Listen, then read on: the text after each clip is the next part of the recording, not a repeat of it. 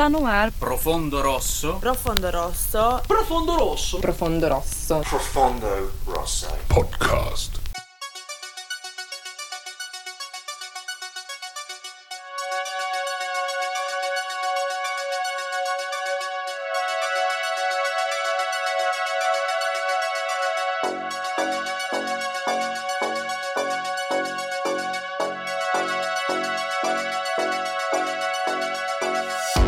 Muito bem, estamos no ar, está começando mais um Profundo Rosso Podcast, o seu podcast sobre cinema fantástico na internet. Eu sou o seu host, Rodrigo Marchetti, tenho aqui comigo sempre o inigualável produtor e comentarista deste podcast, Mário Lucas Carboneiro. Olá a todos, olá Rodrigo. Estamos aí a caminho da glória pelo podcast e mais um grande filme hoje. Vamos lá. É isso aí, hoje temos um clássico absoluto do cinema terror, né? Mas antes disso, vamos àqueles recadinhos que vocês já conhecem.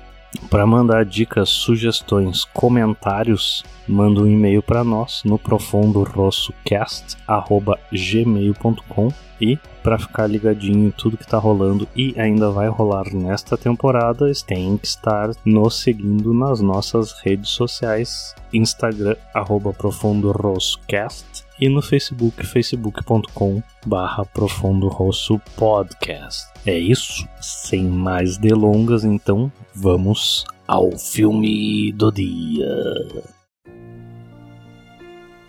Carrie é uma jovem tímida perseguida pelos seus colegas professores e impedida pela mãe de levar uma vida comum.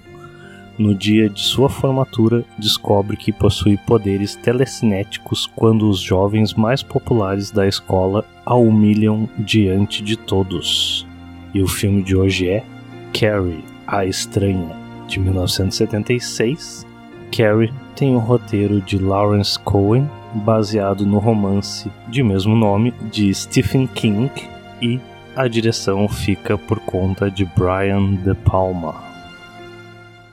A partir de agora, esse programa terá spoilers. Então, se você ainda não assistiu Carrie, a Estranha, vai lá, assiste. Tem na Amazon Prime Video para quem quiser assistir e também na plataforma de streaming Brazuca Darkflix. Corre lá, assiste e depois volta aqui, porque aqui a gente faz uma análise aprofundada. Bora! Hora do show, porra! Bora lá então, Lucas. Hora do show. Vamos lá. Vou te deixar aí, como sempre, introduzir os seus comentários iniciais a respeito deste, como eu falei anteriormente, um clássico do cinema de terror setentista para variar, porque a gente adora essa década maldita e sem esperança do cinema. Que não há um filme com um final feliz nessa desgraça, mas vamos lá. É, então é isso, pessoal. Carrie a Estranha. Começo dizendo então que esse aqui era uma lacuna na minha filmografia de terror. Não tinha visto até o presente momento em que fui me preparar para fazer o podcast. Foi sugestão do Rodrigo o filme, embora fazendo uma confissão aqui já antes dele mesmo poder falar, ele também não tinha visto, então acho que ele queria ver e aproveitou essa história do podcast para isso. Eu estou sentindo uma treta! E é um filme baseado, então, nesse primeiro romance do Stephen King, que quem me conhece sabe, e eu já devo ter dado a entender, pelo menos aqui no podcast, que eu não sou o maior dos fãs do, do Stephen King, uh, até porque eu não sou fã dele, né? não gosto muito, todas as vezes que tentei ler, não gostei, mas eu sou partidário de uma frase que é atribuída ao, ao Stanley Kubrick, diretor, de que livros ruins dão filmes bons. Né? Então eu acho que aqui é o caso. Ele estava falando, até onde eu sei, do próprio livro do Stephen King, O Iluminado, o Stanley Kubrick, né? E esse filme aqui também. Então, Stephen King até diz que o final do filme é melhor que o final que ele colocou no livro, para ter uma ideia, né? Claro, é primeiro romance, a gente até pode fazer um desconto por causa disso. Mas enfim, o filme eu gostei bastante, principalmente na questão de, cinematográfica. Claro, é o grande Brian Palmito ali, Brian De Palma. Então, né, pô, Scarface, Os Intocáveis, etc, etc. Né? Dublê de corpo. Dublê de corpo, esse, eu- esse eu não vi. E tem muita coisa. uh, Olhos de Serpente, com Nicolas Cage. É, e esse filme. Tem muita coisa boa aí. E esse filme é né, relativamente inicial na carreira dele, assim, não é o primeiro, mas é, tá mais lá pro começo. Mas mesmo assim a gente vê ali né, uma grande direção, uma direção muito forte, um uso da câmera muito interessante. E eu acho que, principalmente na cena clássica da, do baile, certo? Então ali ele usa e lança mão de várias técnicas muito boas, muito interessantes, algumas até discutíveis, como aquela parte que ela começa a rodar, né? Que eles começam a rodar, que eles estão dançando ali. Ah, sim. Aquilo, chega uma, aquilo é um pouco cansativo, mas acredito que fosse a ideia também um pouco isso. E também na história, também na história, a história eu acho que é legal, segura, né? O, o filme também não é um, só um filme que é bonito de se ver, tem uma história legal, mas a história é um pouquinho menos interessante, a gente vai falar bastante, mas um pouquinho menos interessante talvez que a própria cinematografia do filme, mas algumas coisas ali que dá para notar já desde agora, assim, eu acredito que muito do estereótipo ali, da, né, de, de religiosos fanáticos e tal, vem desse filme, né? Criou, acabou criando um estereótipo. Eu vou falar por quê, depois o que eu acho sobre isso. Tem algumas coisas interessantes, então, na, na figura da mãe da Carrie, né, principalmente. Mas não fica só nisso, tem, tem algumas dinâmicas interessantes ali entre né, os dois núcleos, vamos dizer, da história, para usar essa, essa terminologia da, das novelas brasileiras, né? Tem dois núcleos ali, vamos dizer. Mas enfim, o filme que eu gostei. Vamos ver o que o Rodrigo diz aí. E tem bastante coisa pra gente falar. É, tu quis me deixar mal aqui com os nossos ouvintes aqui, dizer que, ah, Rodrigo nunca tinha assistido a Carrie. que, que... As pessoas vão pensar, né, cara? Ah, o cara que é o fã do cinema de terror não tinha assistido. É, não, mas. Realmente eu não tinha assistido. Eu achei que eu tinha assistido, mas eu não tinha assistido. Eu confundi o Carrie com o Christine o carro do carro assassino lá, que também é uma, é uma adaptação do Estevão da Massa. E defendendo aqui o Estevão da Massa, né? O pessoal até, que nem tu colocou, pode até não achar bom. Acredito que a, a forma como ele escreve ali, a narrativa e tudo, mas é inegável que o cara cria Uh, universos fantásticos muito bons, assim, muito legais, né? O cara é extremamente prolífero. E prolixo. Né, então, tipo, muita coisa, o cara produziu muita coisa nesses anos aí, Christine, Carrie, o Iluminado, putz, me fugiu agora dos contos, aquele que daí surgiu Voo Noturno, que eu acho a adaptação muito legal, então tem bastante coisa. Tem algumas, algumas adaptações cinematográficas dele, dele que é muito ruim, e tem algumas obras-primas, que é o caso do Iluminado e do Carrie aí na mão do Brian De Palma, que como tu falou, ele é um diretor muito inventivo com o uso da câmera, né? Eu acho que até então eu nunca tinha visto esse, essa divisão na hora do baile ali, da Carrie e tal, essa divisão de quadros, né, de perspectivas diferentes. Ah, sim. Não vem me citar aqui 500 dias com ela. Não, não, não. deixa pra lá. Deixa pra lá. Vai escatar com esse filme, cara. e né? Que ele vai dividindo o quadro ali, as perspectivas dos, dos personagens, da, dela e o que que tá acontecendo.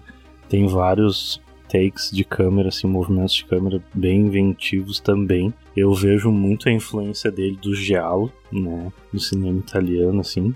E fica, fica mais no Vestida para Matar, do B de corpo, assim, tem mais essa pegada mais giallo, mas dá para ver ali já no experimentalismo dele ali com a câmera, essa, essa pegada mais giallo. E realmente eu não deixei passar daqueles que, tipo, ah, não, esse filme eu já devo ter visto no passado e tal. Confundi o nome das mulheres Christine com Care.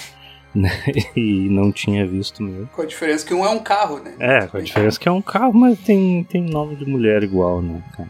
Hum. E eu achei, achei muito bom o filme, assim, fantásticas atuações. Apesar de ter ali um John Travolta meio canastrão no filme, mas aquele núcleo ali, né, dos adolescentes é todo meio, meio canastrão, tirando alguns exemplos. Então, né, tipo, a atuação da Carrie, da Cissy Space, que é muito boa, da mãe dela, da Margaret White ali, que é Piper alguma coisa, que também fez o Twin Peaks ali, eu esqueci o nome dela. As duas ambas concorreram, né, Oscar de melhor atriz, melhor melhor atriz coadjuvante, respectivamente. Uhum. Até o próprio cara lá, o é Tony? Tommy. Tommy, Tommy. Ross. Tommy Ross. Gostei do personagem do cara também. Uhum. Não, não entendi muita dinâmica daquela sua ali e tudo, mas. Também, também fiquei na dúvida algumas coisas. Tem essa questão do bullying, mas também tem a questão do preconceito também, em relação ao que é diferente, né? E aí o, as produtoras nacionais aqui aproveitaram para botar esse título de Carrie a estranha aí, né? Porque ah, é estranho e tal. Sim, porque e... o original é só Carrie, né? É, o original é só Carrie, né? Então acho, eles podem ter pego até aquela parte do passo gurizinho ali, o capeta de bicicleta ali. Ah, Carrie, a estranha. já cai. É, no original ele. Então. É, no original ali ele fala Creepy Carrie, né? É. Então, achei muito bom e tem bastante coisa pra gente dissecar aqui no, no episódio. Não, exatamente. E acho que a gente pode começar abordando. É, o filme começa com uma cena muito forte, também não tão icônica quanto a, a cena do baile, mas quase, que é a cena do, do banheiro feminino ali, do né, locker room ali, da vestiário feminino. Uhum. Então, nós temos ali bastante nudez, inclusive, né? Anos 70, isso parece. Acho que foi entre anos 70 80 ali o, o, auge desse negócio da nudez, né? No cinema, me parece, pelo menos. Quando chega nos 90, dá uma diminuída, freia um pouquinho, né? Aqui no Brasil. É, enfim, né? Mais ou menos, mais ou menos, mais ou menos. Não é tanto, não é tanto assim, pelo menos na TV. Mas então tem essa cena forte aí que ela com 16 anos, que é a idade dela no filme. Ela tem então a primeira, a primeira menstruação e eu acho muito bem feito. Né? Ele usa bastante ali o, o slow motion também. Claro, é uma coisa bastante gráfica, como eu disse, né? Ela tá nua, a própria Cissy Spacek, a Carrie, e muito bem feito. Então nós temos a, a, a, grande cena que desencadeia, vamos dizer assim, todos os eventos, que é então esse bullying que as gurias fazem, né? Normalmente, é interessante também isso, talvez, enfatizar que normalmente é homem que faz bullying nos filmes, né? Sim. Digo normalmente, não sempre, evidentemente, mas aqui é um caso em que então são as, as alunas da escola que humilham. Todas? Né? Todas, exato, sem, sem exceção.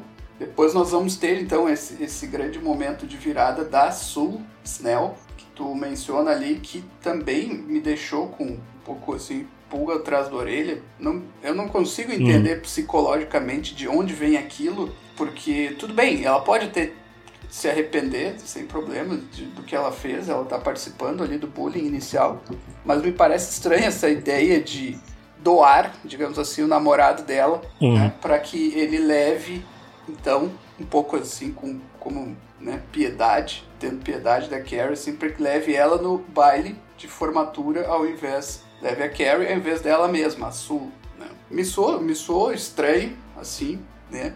Eu não sei se eu perdi alguma coisa, se tu viu alguma coisa nessa cena, mas é, até agora eu não consigo explicar na minha cabeça, mas o fato é que isso acontece, né? Para mim, um pedido de desculpas ali Acho que teria sido mais ou menos é, bastante, né? É a mesma coisa que eu tava pensando, né, cara? Por que simplesmente não pedir desculpa, ó, desculpa, viajei, né? E tal, do que bolar todo um plano mirabolante, não. Meu, minha forma de pedir desculpas vai ser convencendo minha namorada de convidar para sair, e aí tu vai ter uma noite especial no baile, e aí, tipo, ela vai achar o máximo e Tipo, tudo bem, ela volta com o namorado. Não, vai criar uma ilusão na cabeça da coitada que, né, sabe que o tal do Tommy Ross está saindo com a sua ali e aí vai convidar ela pra ir no baile, sabe? Aí tu vai criar toda uma ilusão que já só vai gerar mais sofrimento, porque não só pedir desculpa. Isso, isso e o fato de que ela não pede desculpa em nenhum momento, ela simplesmente manda o cara pedir pra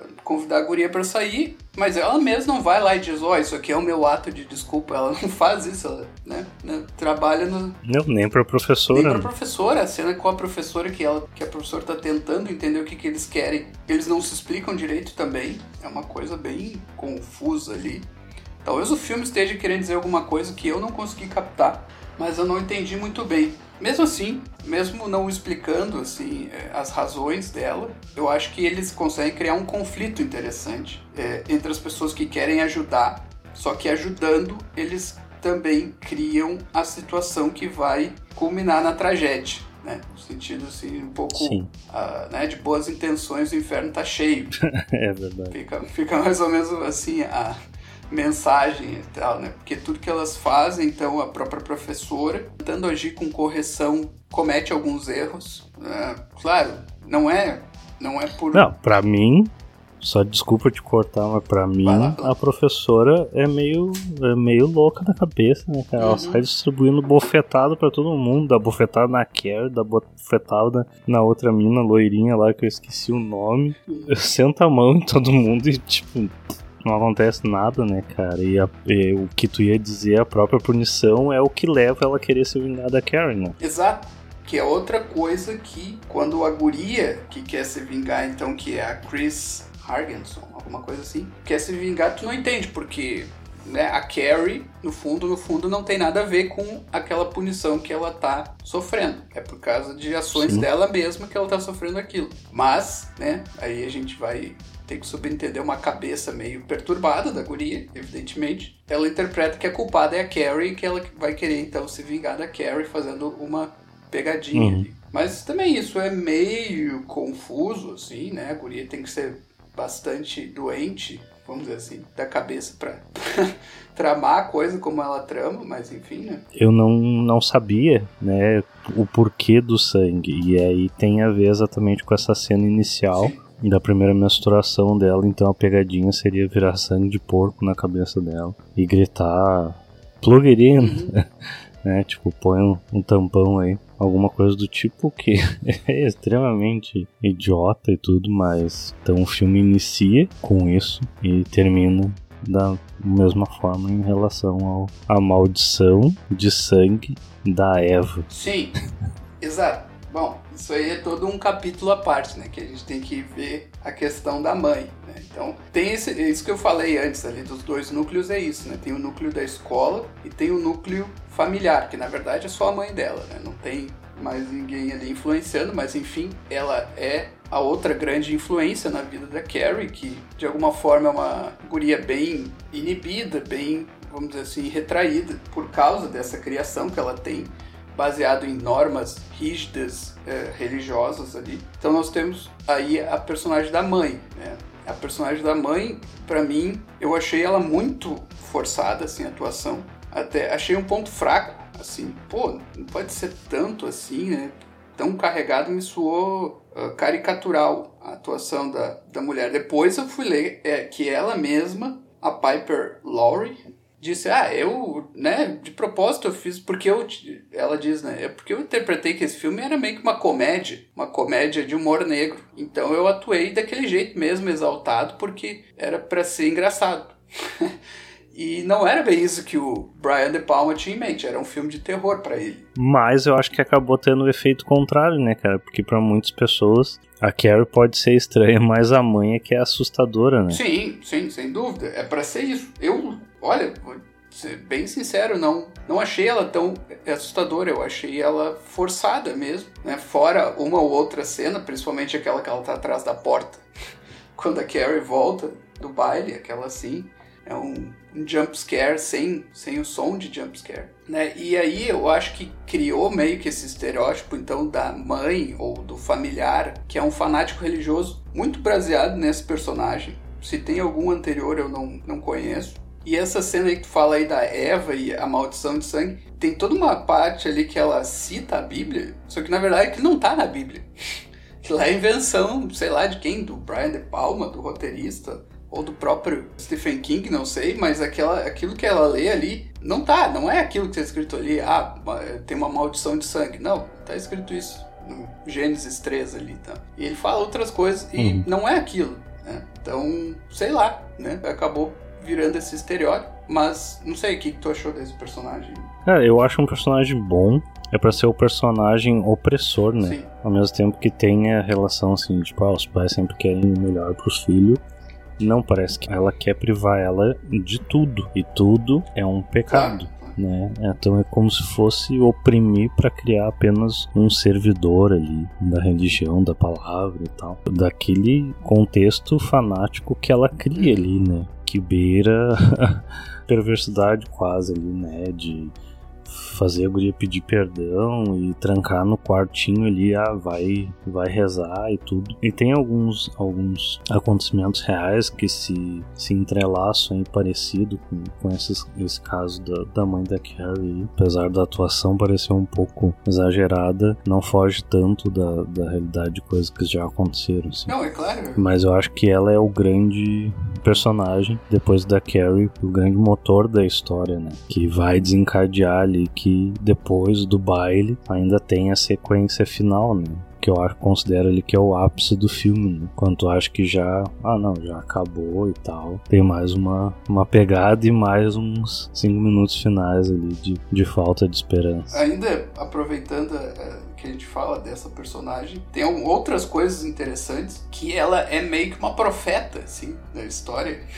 Isso é engraçado, né? Apesar de ser uma personagem negativa, totalmente negativa, tu fala ali que ela é pra ser per meio perversa. Acho que ela é bem perversa, né? Extremamente perversa. Joga suco, sei lá o que, na cara da Carrie, bate nela com, com o livro, né? Faz, faz e acontece. Mas o que eu achei mais interessante é que ela faz algumas profecias na história e essas profecias acontecem. Por exemplo, né? Acho que é mais clara é quando ela diz que todos vão rir de você antes de ela ir pro baile e é realmente o que acontece. Então, isso eu achei um toque bem legal mesmo. Apesar de ser malvada, ela tem algum, algum dom ali profético que seja pro mal, mas tem. E ela é uma pessoa que vê os poderes da Carrie e acredita de cara, assim, ela nunca duvida, assim, quando ela vê que ela né, acontecem umas coisas estranhas. E a Carrie fecha ali as janelas uhum. da casa só com o poder da mente. Ela imediatamente acredita naquilo e começa a interpretar como bruxaria. Então esse personagem é legal, é legal como ele é desenhado, na minha opinião. Só é a atuação assim que para mim distou um pouco mesmo. É, tudo isso eu acho que leva à questão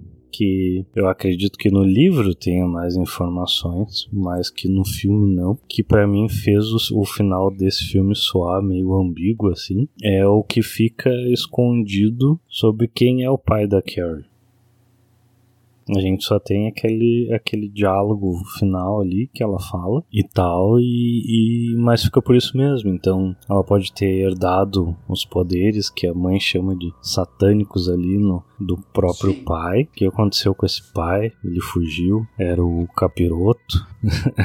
que foi ali, teve Não, por incrível que pareça, teve relações. É, por incrível que pareça, no segundo, na continuação, tem a continuação dos anos 90 ali, que é The Rage, Carrie 2. E ali tem uma explicação nesse sentido, de que, né, que esses poderes telecinéticos são passados hereditariamente pelo pai. Mas é isso. E, e essa questão, nesse filme, se a gente, pra gente não pegar o, continuações que são consideradas, que é considerado inclusive muito ruim, fica, fica em aberto, né? As origens do poder, essas coisas nunca são uh, reveladas, não são aprofundadas, né?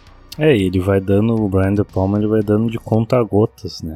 Pro, pro telespectador ali, porque eles vão, eles vão se manifestando bem, de maneira bem pequena, assim, né? Fraca, se a gente for colocar. Toda vez que ela tá nervosa, quando ela não consegue controlar ali a ansiedade dela, toda aquela coisa. E aí ela, ela vai ficando mais frequente, mais forte, só que nunca ao ponto do que é demonstrado no final do filme, assim. Então só sabe que o poder tá ali e até o filme parece que foi uma coisa que ela descobriu do, né, de uma hora para outra, assim, mas dá a entender que não, né? Que ela vai ler a respeito, que é quando o Tommy vai lá falar com ela na biblioteca, convidar ela para ir pro baile e tal. Uhum. E ela até fala pra mãe, não, eu já li, tem pessoas que têm esses poderes e tal, podem fazer tal coisa. E então, tipo, uma coisa que eu gostei o Carrie trabalha num modelo que normalmente não gosto. Eu sempre falava mal do T. West lá, do, da Casa do Demônio, House of the Devil, porque ele usava um pouco, acho que ele usa até um pouco exagerado,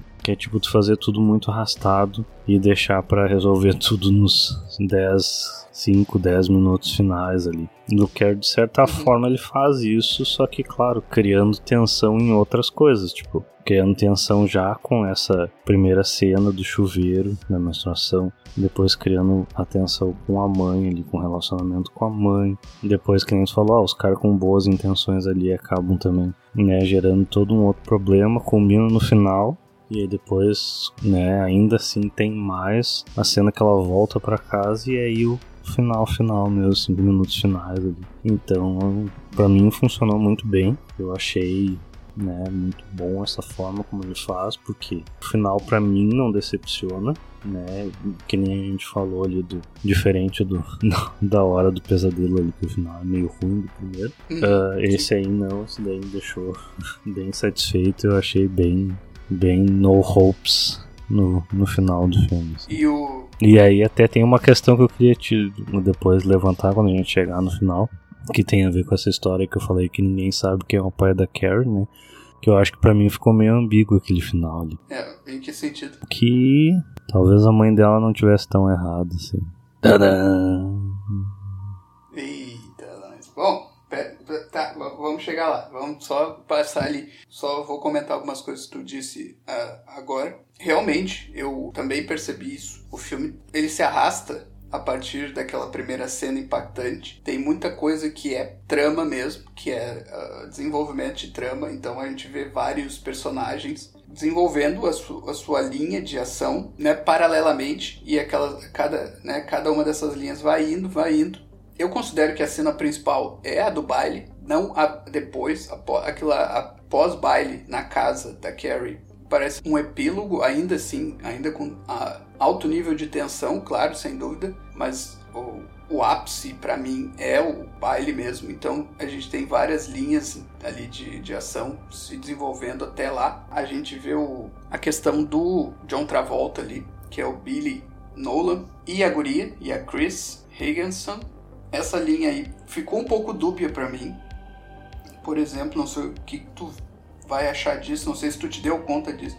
Como é que ela, a Chris, soube que a Carrie ia ser convidada e ia ir ao baile? Isso não ficou muito claro para mim, porque quando, elas, quando eles, ela tá com o Billy no carro ali e vai convencer, né, daquele jeito dela ali, ele a, a fazer então, né, a matar um porco e tirar o sangue e colocar o balde lá no ginásio onde vai ser a festa, até ali ninguém a princípio sabia que a Carrie ia pro baile, né? Não, a única coisa que eu tem. Eu acho que sabia por causa que viram ele convidando ela na biblioteca, né? Não, eu entendo. É, pode ser alguma coisa que seja off-screen. A única coisa que tem, que eu me lembro, assim, bem nítido, é quando a, a professora então tá confrontando a Sue e o Tommy. E aí entra a personagem da PJ Souls, que é a guria do. que tá também no, no Halloween, né? No primeiro. É, do boné, aquela? Isso, aqui depois tá com o boneco que pega os, os papeizinhos ali da votação. Uhum. Então ela entra ali, mas eu até prestei atenção, em nenhum momento eles falam quando ela tá ali, né? Essa ideia de convidar a Carrie pro baile. Mas o que eu entendi então foi que ali a guria pescou isso. Porque eu não, não consegui, pelo menos, ver em tela nenhum outro momento que, ele, que ela poderia ter ficado sabendo disso. Mas enfim, é só um detalhe de roteiro, mas coloquei porque é isso que o filme está fazendo até aquele ponto. E nós temos então o um ponto de virada ali da Carrie, que eu acho que é a única coisa que a descoberta dos poderes faz, digamos assim, para a personagem é então quando ela descobre que ela tem esses poderes, ela passa a confrontar a mãe naquela cena logo depois que o que ela é convidada para o baile e aí ela vai anunciar para a mãe que ela vai para o baile e aí ela diz não e tem um confronto ali muito forte entre as duas e aí ela usa os poderes e ali ela começa a se impor mesmo, aí ela começa a ter uma agência na história. Isso é bem legal. Aquilo ali é bem o meio da história mesmo, bem no né, quase que a risca ali é o, a metade do filme. Só acrescentando no que tu falou, até mesmo acho que o fato do convite do Tommy faz com que ela se sinta mais empoderada também. Né? E tipo, ah, minha também, chance de ter uma vida normal, fazer uma. Né? Mesma coisa que os outros jovens uhum. da minha idade fazem. Tá? Exatamente isso, é. Daí a gente tem essa, essa temática do filme, que também é meio trágica, no meu entendimento, porque então ela tá nessa vida que é totalmente guiada pela própria mãe. E é uma vida de reclusão ali. O que a mãe impõe para ela é, é como se fosse uma moral até de monge mesmo, né? O que, o que a mãe quer. Mesmo que a mãe tenha sido casada, ela queria mais ou menos viver como uma monja ali, uma coisa muito louca. E é o que ela quer para a filha dela. Então até ali ela tá vendo essa vida e aí ela vai passar para a vida normal, né? Que é o, digamos assim, o plano da própria professora, né? Eu vou tirar essa a guria das garras da mãe e vou dar uma vida normal. E aí quando ela vai para então finalmente estrear, né, debutar nessa vida normal, acontece toda a tragédia que a gente vai ver então ali na cena do baile, etc, etc. Então o filme é muito pessimista nesse ponto né? Porque tanto na vida familiar como nessa vida normal em sociedade, a Carrie se dá mal. Mas enfim, daí nós temos essa cena aí, que acho que até tu pode falar melhor que eu, que é toda aquela construção que vai desde o anúncio ali da, do casal vencedor, que é o Tommy e a Carrie, claro, é, é manipulado segundo a personagem ali da Chris. E aí nós temos, acho que, um, praticamente um take único, que vai desde ali daí com a PJ Souls, né? Vai, a câmera vai seguindo ela e daí depois chega no palco e aí aparece a a Sul e aí ele, a câmera sobe até o balde e daí volta para Carrie. Acho que ele é tudo um take único. É, para, parece um plano sequência ali e a forma como constrói é muito boa, né? cria todo suspense e não tem som, né? Assim, tipo dos, dos, dos personagens Exato. ali falando e tudo não escuta, é todo aquele silêncio construindo a tensão. Uma coisa que eu acho muito besta, cara, é que a Su podia ter impedido isso porque ela sente a cordinha balançando ali. Se ela segura a corda, a outra não consegue, como, não tem como puxar, não, não vira o balde, né? Mas tudo bem. Precisava virar o balde para ter o desfecho do filme. Sim, sim. Mas e ali também uh, é colocado de forma magistral ali pelo Brian De Palma tudo que acontece a seguir, então sem o som, quando o balde vira o silêncio, que é quando, sei lá, dá aquele apito no ouvido do cara, o cara fica meio, né, meio zureta ali, não, não, não tá escutando mais nada, só o ódio. e vem tudo aquilo na, na mente dela ali. E como quando o balde vira em câmera lenta, parece que só pegou um pedaço do sangue nela. E aí depois ela já tá toda ensanguentada, né? Pega um pouco no Tommy ali. Exato. E aí tu consegue ver ele falando, né? Assim, sei lá, pela linguagem labial lá, What the hell is this? Alguma coisa assim. O que, que é isso tal? Daqui a pouco o balde cai na cabeça dela ali. Eu acho que até isso uh, acaba ainda aumentando a fúria dela. E aí é que fica muito legal, assim, a, a própria mistura da trilha sonora com essa divisão dos quadros, né? Que ele faz, tipo, não, agora não vai sair ninguém daqui, vocês acabaram com a minha noite, eu vou acabar com a vida de vocês, né? E aí começa, então, ali a vingança da Carrie e acaba matando a professora, matando um monte de gente ali, né, de uma forma bem, muito bem feita, bem criativa, enquanto está ali em sangue, toda ensanguentada, só mexendo os olhos, né, que se tornou a, a, cena clássica aí do cinema de terror. Eu acho muito emblemática também depois a cena que ela sai, então, que aí tudo começa a pegar fogo, né? Que ela sai toda ensanguentada com o ginásio ali, o lugar pegando fogo. E aí tá o, o John Travolta lá e a Chris tentam atropelar ela e ela só olha e o carro sai voando, né? Isso daí também é uma cena uma cena bem legal. Não, é, exatamente. Tem ali um pouquinho para os nossos padrões hoje em dia, assim, de dar uma acelerada ali no carro meio estranho. É, a gente acaba ficando só com. Só isso, assim, pelo menos é estranho ali, mas o resto tudo é muito bem feito. O carro explode de verdade. É, é, é bem feito, claro dá pra ver quando tá pegando fogo que não tem ninguém ali dentro, mas enfim, isso tudo a gente releva, né, em nome do, do, do efeito prático, que para mim não tem, não tem nem comparação e... com relação ao CGI. E aí a gente vai pra cena que para mim é a cena mais assustadora do filme, do meu ponto de vista, que é quando a Carol chega em casa, toda ensanguentada, e a casa tá cheia de vela, né? E a mãe já, dela já tinha dito antes, quando a Carrie tava no bar lá, ela, né, ela não ia entregar a filha dela aí pro, pra essa vida mundana e pecadora, que ela ia acabar. Se foi porque ela despertou os poderes e enfrentou a mãe, a mãe decidiu que ela ia acabar com ela. A gente sabia que a mãe ia querer matar a Carrie, né? O circo tava montado ali, todo o cenário. E não é de supetão já quando ela entra na casa. É isso que o pessoal aí precisava aprender a fazer em vez de botar um monte de jumpscare, né, cara? É tu criar atenção. Ela entra na casa, ela tira a roupa, ela toma banho, tem uma preparação, tu fica, né, qualquer momento vai acontecer alguma coisa, qualquer momento vai acontecer alguma coisa. E é isso então que Margaret White aparece por detrás da porta. Para mim, o mais genial dessa parte, não tem som, né? Salvo Isso, engano não ali, tem. não tem música, é tudo, tudo silêncio mesmo ali, não é, não tem nada. E que melhor funcionou ali que eu referenciei antes, que é quando ela tá atrás da porta e ela fica ali durante todo o banho dela, mas ela sobe a escada, a Carrie, e aí a gente vê que, né, a gente sente, na verdade, pressente tem alguma coisa estranha no quadro, no enquadramento, mas não vê. E aí quando a Carrie entra no banheiro, eu acho que ela puxa a porta, alguma coisa assim, e aí entra um, um fiapo de luz pela fresta da, da porta ali, e aí ilumina a mãe dela. E aí a gente vê que ela tá ali, mas não tem o barulho de scare, não tem um, né? Eu não tinha visto, cara.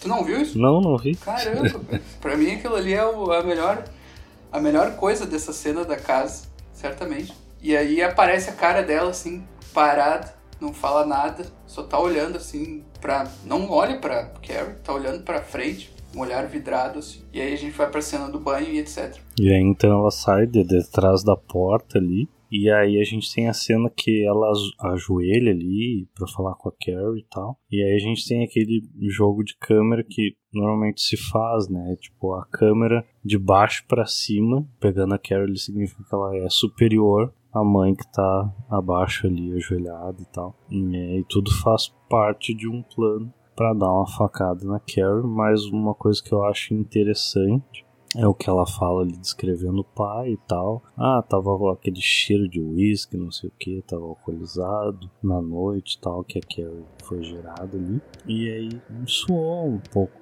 um tanto estranho e tal, Uhum. como se aquela ideia do veludo azul da doença lá, né? aquela coisa. né? Tipo, ah, e aí essa fatídica noite ali que ela mesmo confessa que gostou, acabou gerando a Carrie, que daí tem os poderes e tudo. E a mãe quer acabar com, com isso, né? E aí a gente vai pra cena então do, né, que ela prende a mãe lá e joga um monte de faca nela e morre e aí se desespera. E aí eu lembrei que depois ela vai pro quartinho ali da, onde tem o santinho aquele. Cara, que santo é aquele, cara? Pelo amor de Deus, o que, que é aquela estátua com aqueles olhos que ficam brilhando lá, cara? Aquilo lá é pior do que o final do coração satânico lá. Não, é que aquilo lá, né, realmente, aquilo lá é São Sebastião, que é o que tem as flechas, né? Mas claro, é que não é assim a estátua dele, não tem aqueles olhos, né, recortados e, e daí iluminados por alguma fonte interna ali de luz. Aquilo lá realmente é horripilante, mas feito pro filme, evidentemente. E aí a gente chega então na parte que eu digo que pra mim ficou meio ambíguo o final, por quê? Que daí tá, tem a culpa da ali de ter matado a mãe, a gente ainda vê que tem um afeto, só que eu não consegui entender se foi o poder dela que saiu do controle e acabou destruindo a casa, né? Se foi essa decepção de não ter sido aceita pela sociedade, então tipo ela resolveu enterrar ela e a mãe dela ali, porque a forma como isso acontece, porque ela acaba morrendo antes e a casa implode, né? Parece que a casa é sugada ali e fica só aquelas aquelas pedras ali, que até tem o, o sonho da, da Sul ali e tal no final, no final. Ou se, no momento que ela comete aquele pecado de matar a mãe, no final das contas a Carrie era demoníaca mesmo e ela é a casa é sugada pro inferno, sabe? Então tem Ah, entendi. me pareceu uma coisa assim que não fica muita explicação. Até porque, como a gente falou, o final é diferente do final do livro do Stephen King. Então, se você não leu o livro ainda, pule essa parte. No livro, o final, a Carrie, a mãe da Carrie dá uma facada nela, ela mata a mãe também, a mesma coisa.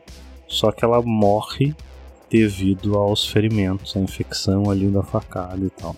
Carrie morre no final também mas a casa não implode daquela forma e não tem o sonho da Sul. Pra mim, não sei, não sei o que, que tu acha disso, né? Mas pra mim, eu fiquei, ué, então significa que esse final pode ser, pode ser isso, né? Olha, tu sabe que eu realmente não parei pra pensar, mas realmente o final é, é em aberto, realmente.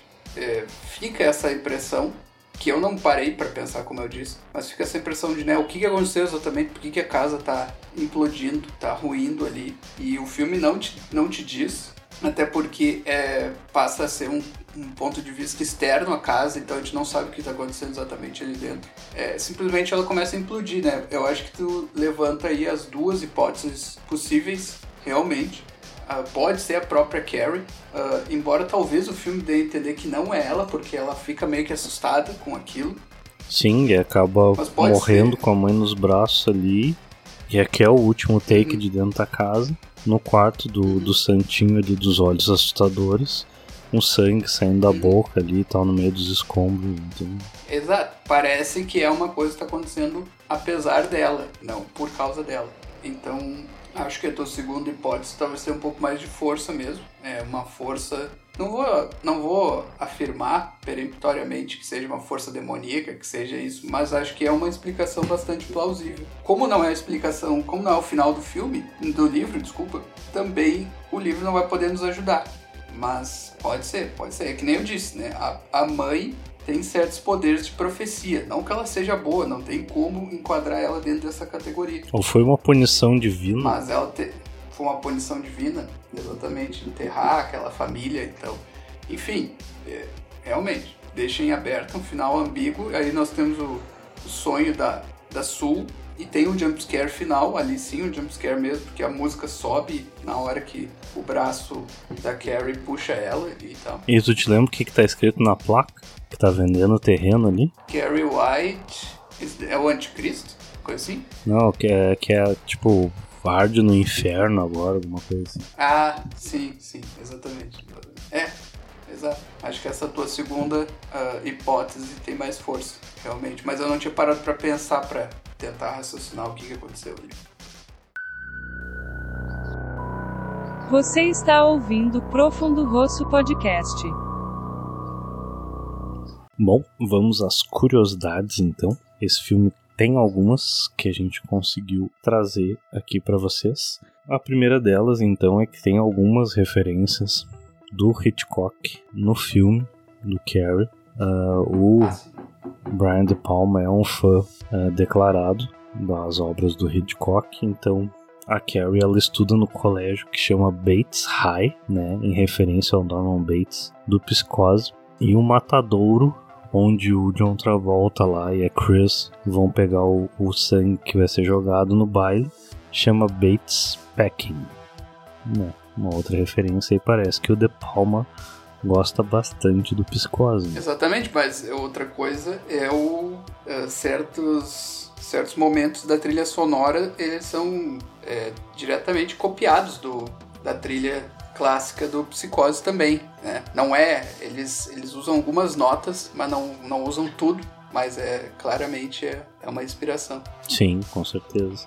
Outra curiosidade é que este é o primeiro romance do Stephen King que foi adaptado para o cinema. Como a gente falou, o final do filme é diferente do livro.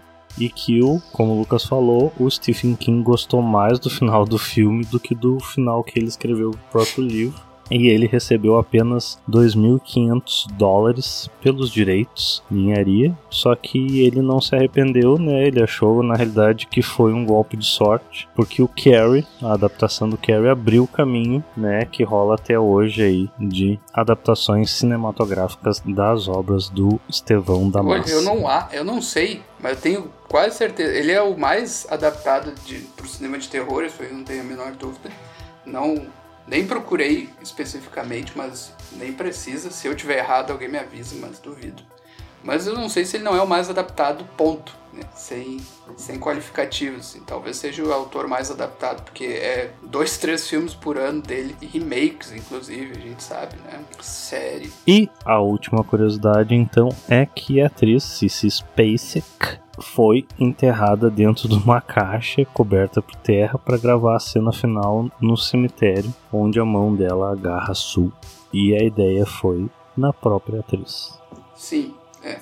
E, e o fato de que ela entrou tanto na personagem que ela né, não quebrava, vamos dizer assim, a atuação, porque expressão em inglês é break character, né? Que significa sair do personagem, porque quando tu entra, a, o, ator, a atriz passa a agir como se fosse personagem e, né, independente. E aí, se uhum. no set o, ator decide não sair do personagem, ele fica a, atuando, né? Mesmo se as outras pessoas vão perguntar uma coisa normal, ele não sai do personagem, ele responderia como o personagem responderia. Isso é uma coisa que os atores fazem. E ela ficava então isolada no set, muitas vezes, pra né, estar dentro ainda dessa personagem, que é uma isolada mesmo na história. Você está ouvindo Profundo Rosso Podcast. Bom, ficaram curiosos para saber as nossas notas? Será que estamos sentindo o cheiro de nota alta do Lucas ou minha? Mas antes, vamos ver o que, que a crítica disse sobre Carrie, a estranha. Isso aí. Então, no IMDB temos a nota de 7,4, né, que é aquela nota boa para filme de terror. Né? A gente sabe que é um gênero que não é tão bem visto assim. Então, 171 mil pessoas votaram para essa nota. E no Rotten Tomatoes temos aqui a incrível nota de 93% de pessoas, de críticos abalizados que deram uma crítica positiva, né? independente da nota, isso aqui não quer dizer que a nota é 9,3, mas quer dizer que deram uma crítica positiva e não negativa para o filme, e 77% da audiência deu uma avaliação positiva para este filme. E agora é a hora de Rodrigo Marchetti dizer a sua nota, ele que escolheu o filme e que nunca tinha visto, mas agora viu. E tu precisa enfatizar isso o tempo todo. não, não, parei, parei. Essa foi a última vez. Bom, maravilha, então vamos lá. Vou tentar ser sucinto aqui. Gostei bastante do filme, apesar de eu não ter visto antes Mário Lucas Carboneira. Como eu disse, eu me confundi. Caramba, confundi Christine com Carrie. Tá bom, começa com o C. Não tinha começa assistido. Okay. é, mas né, não vou ficar me justificando aqui eternamente. Uh, cara, gostei bastante. Uh, a atuação, assim, foi foi um filme que me surpreendeu bastante, principalmente no quesito da atuação. Essa opressão pela mãe aí da personagem é bem, bem realista, bem perversa, é o que é a tensão que mantém a trama, na minha opinião, enquanto o, o, o arco dos outros personagens vão sendo desenvolvidos, né? E para mim tem esse finais, eu diria assim, três finais aí que eu gostei bastante. Então eu não posso dar uma nota menor do que um redondo 9 para ele. E é isso. Alta, né? Alta nota aí, pessoal. Uh, bom, então, e eu? Eu vou divergir, vou começar divergindo um pouco aqui do meu colega de podcast. Uh, por quê? Porque ele não gosta de falar companheiro. É, companheiro é meio. Enfim. Uh... Se, se perdeu, ninguém sabe o que. É, não, cortou minha linha de raciocínio, né? Mas é, a questão da atuação da, da mãe foi uma das coisas que, para mim, perdeu um pouco de pontos, na verdade, porque eu não achei muito realista, não. Eu tô com a atriz que diz que interpretou o filme como comédia, que seja de humor negro, ela diz, né? Mas como comédia. Também não sei como que ela tirou essa interpretação, mas ela, ela interpretou baseado nisso, a meu ver, pelo menos. Eu sei que tem várias pessoas, e o Rodrigo tá incluso aí, que acham que ela é uma grande vilã mesmo. Eu não consigo interpretar assim. Acho que ela é a vilã, só que ela não soa tanto como uma vilã. Ela soa meio forçada para mim, então isso perde, olha, bastante pontos até, relativamente falando. Mas fora isso, o filme é quase impecável para os padrões da época, evidentemente. Também, claro, não é uma superprodução, então eles não tinham todo o dinheiro do mundo para fazer a gente vê que tem alguns, algumas arestas ali que podiam ser aparadas, mas ok, dá para relevar isso tranquilamente. Só não vou poder dar uma nota como o Rodrigo por causa dessa questão da personagem, que é uma das mais importantes. Então, a minha nota é uma nota 8. Acabou, Jéssica? Sim, acabou. Bom, era isso. Gostaram deste episódio? Não gostaram? Gostariam de sugerir dicas sugerir filmes, comentar, chamar a nossa atenção, manda um e-mail para nós no profundorossocast@gmail.com E para ficar ligado em tudo que está acontecendo e ainda vai acontecer nesta temporada do Profundo Rosso Podcast, tem que nos seguir nas nossas redes sociais, Instagram, arroba Profundo Rossocast, e no Facebook, facebook.com barra Profundo Rosso Podcast. Eu, desde já, gostaria de deixar aqui o meu muito obrigado a vocês, pessoinhas da internet. Estamos recebendo muitos comentários e elogios nas nossas redes sociais. Carinho e essa interação que nós temos com vocês é muito importante para nós. E deixo aqui este espaço para que Lucas possa introduzir Porra, de novo. suas últimas suas últimas palavras. É, então é isso, né? O pessoal tá interagindo com a gente, tem gente querendo até uh, participar aqui com a gente. No momento não é possível, devido às, a um pouco assim as condições da gente aqui gravando, mas quem sabe no futuro é uma ideia muito interessante, né? Se a pessoa tiver um filme que queira falar, quem sabe, né? Mas vão conversando com a gente lá e é isso. Até a próxima semana aí. É isso aí. Uma boa noite, bons sonhos e até o próximo episódio. Valeu! Valeu!